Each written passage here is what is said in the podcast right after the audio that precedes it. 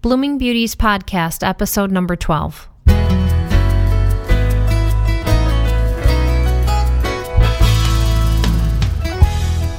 Hi, and welcome to Blooming Beauties Podcast. Thank you so much for joining me.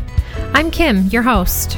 Our studio phone number is 312 957 7087. For those of you who are new to my show, here's a little bit about me and why I'm podcasting. I'm coming to you from the Chicagoland area. I have a heart for people and I really want to make a difference for others. I sell skincare, health, and wellness products, and my clients often ask me great questions about how to care for their skin or how to be more healthy. I thought this would be a good forum to help people. Each week, I'll offer a different topic. I do want to be clear and say that I'm not a doctor. I'm not here to give medical advice or diagnose medical conditions.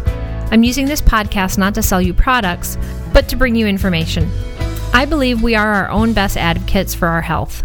I think it's important for us to acquire knowledge that allows us to ask better questions and expect better answers from our healthcare providers. We should be more in charge of our own health, and I hope I can help you with that here. It's been a crazy two weeks since I last did my podcast. Um, I hope everyone had a nice Thanksgiving. I did. I had house guests for Thanksgiving. I had family visiting. They were here for about nine days, so I was busy with uh, that. And I did a vendor show this past weekend. This week, I'm preparing for two events that are um, that I'm hosting for this weekend, and then my birthday's coming up for the weekend. So I have a lot of things going on. At this point, I hope um, to do a show next weekend. Um, but since this week and the weekend are pretty packed, uh, we'll see if I get to it. But right now, I'm podcasting today. Um, I'm in the Chicago area and we have been hit with winter temperatures here. It's been really, really cold. My skin is showing signs of dryness, which happens at this time of year. Uh, I, I, especially feel it in my hands and feet. They, they get drier and sometimes cracked. And then my skin sometimes gets itchy from the dryness. So, I'm going to talk about skin hydration it's important to keep our skin hydrated, especially at this time of the year when the dry, cold temperatures and the artificial heat uh, kick in. That all contributes to the dryness. Uh, for those of us in the north, I have some tips for hydrating skin. A great time to take care of skin is right after showering or bathing. So while the skin is still damp, um, slathering on body lotion helps to add moisture to the skin, and then the ingredients in the lotions can help with hydration Plus, using lotion helps to seal in whatever moisture is in the skin. I've talked previously, um, actually, in my first podcast, I've talked about avoiding products with mineral oil. Mineral oil is a common ingredient in baby lotions, cold creams, ointments, and cosmetics. It is an occlusive oil, which means that when used in skincare products, it creates a protective barrier or it sits on the surface. So it's almost like sealing the skin like wearing plastic wrap. In poorly refined high concentrations, mineral oil may become comedogenic, meaning that it can clog pores. And it's also a petroleum ingredient. And while we might consider petroleum products natural, we've all seen the devastation of oil spills on our wildlife and earth. So the two points about mineral oil are one, if your skincare product contains antioxidants or other good ingredients, these good ingredients cannot penetrate the barrier of mineral oil. So the good ingredients are sitting on the top of your skin instead of getting absorbed into your skin, which is where you want them, especially since um, some of the skincare products we're paying for these good ingredients. And then number two, because of its occlusive properties, it can clog pores. I also think of it like clogging or smothering the skin. It, it tends to be greasy, and I feel that my skin can't breathe the same way. So, my advice is to read your ingredient labels and stay away from mineral oil, baby oil, and liquid paraffin. Um, I'm sure it can be listed under different names. So, actually, even better is if you can use products from a company that you trust and a company that you know does not use mineral oil. So, let's talk about hands. I think it's uh, easy to notice the difference in products when comparing hand lotion that has mineral oil in it and hand lotion that doesn't. With mineral oil, I think the hand cream will feel greasier and almost slippery, and yet the products don't really work. And what I found with those products is no matter how often I use them, my dry, cracked knuckles never got better. So I only use Arbonne's hand creams. These creams are made to be absorbed into the skin and begin working. Um, I think it's well, I want to mention that two days a week I work in an environment where I am washing my hands constantly, and institution paper towels are really awful on my knuckles. I used to have trouble with dry, cracked knuckles until I started using Arbonne's hand cream. Um, I carry the hand cream in my purse and I use it when I need it, and my hands have been a lot better since I've started using Arbonne's hand cream, even though I am still using those scratchy paper towels. Um, I mentioned that I did a vendor fair this weekend.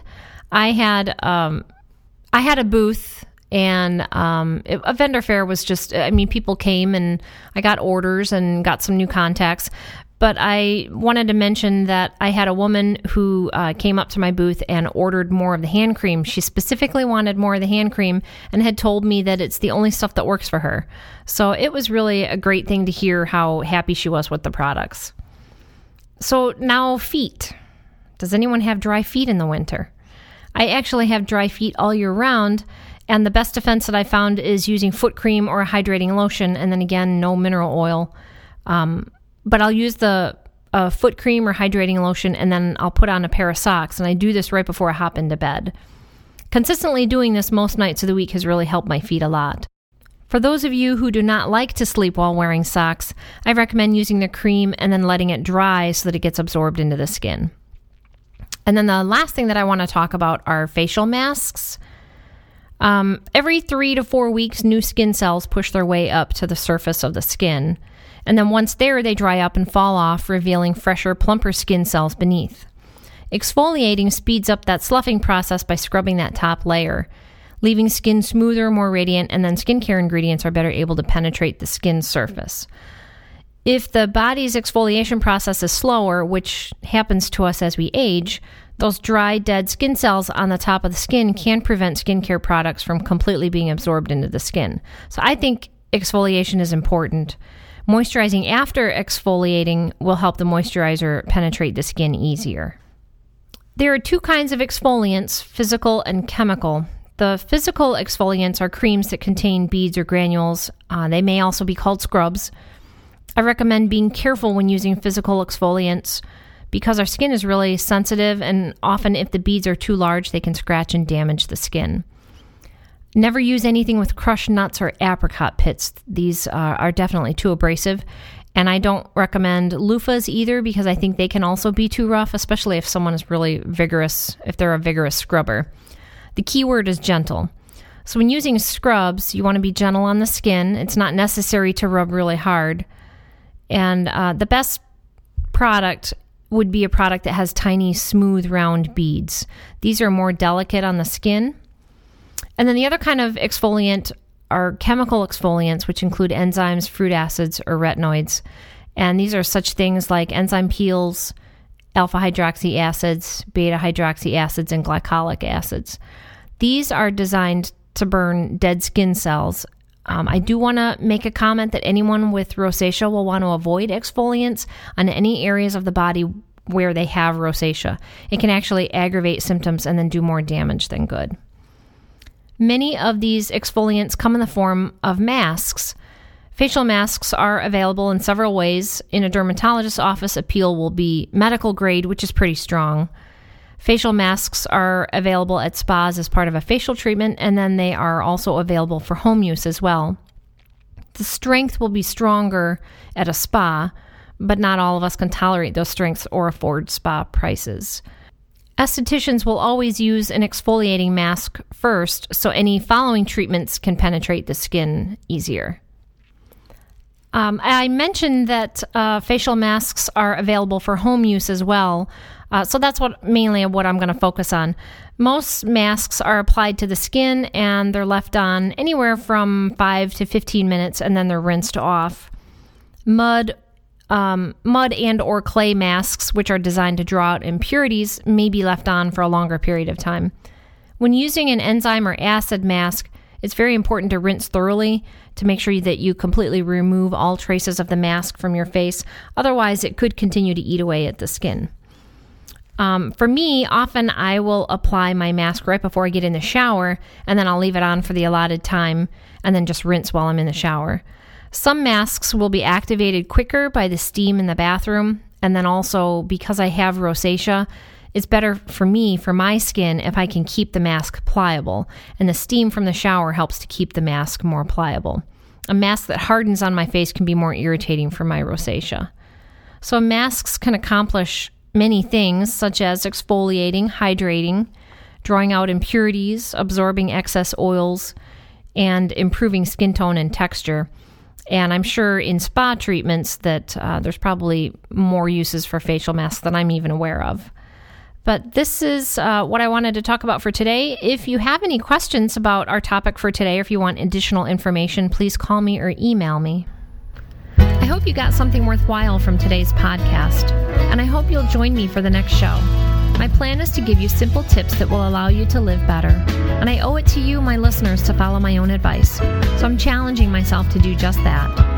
I would not be able to do this without the technical genius of my husband or the creative genius of my daughter, and I continue to be very grateful for all of their help and their support. If you have any questions or want to hear a specific topic on my podcast, please call me or email me. I'd love to hear from you. You can contact me at 312 957 7087 or email at bbpodcast at live.com. I might even use your question on my next show.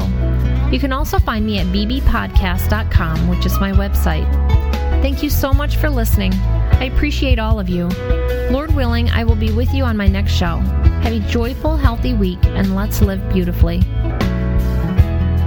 Simple information to help you live beautifully and bloom where you are.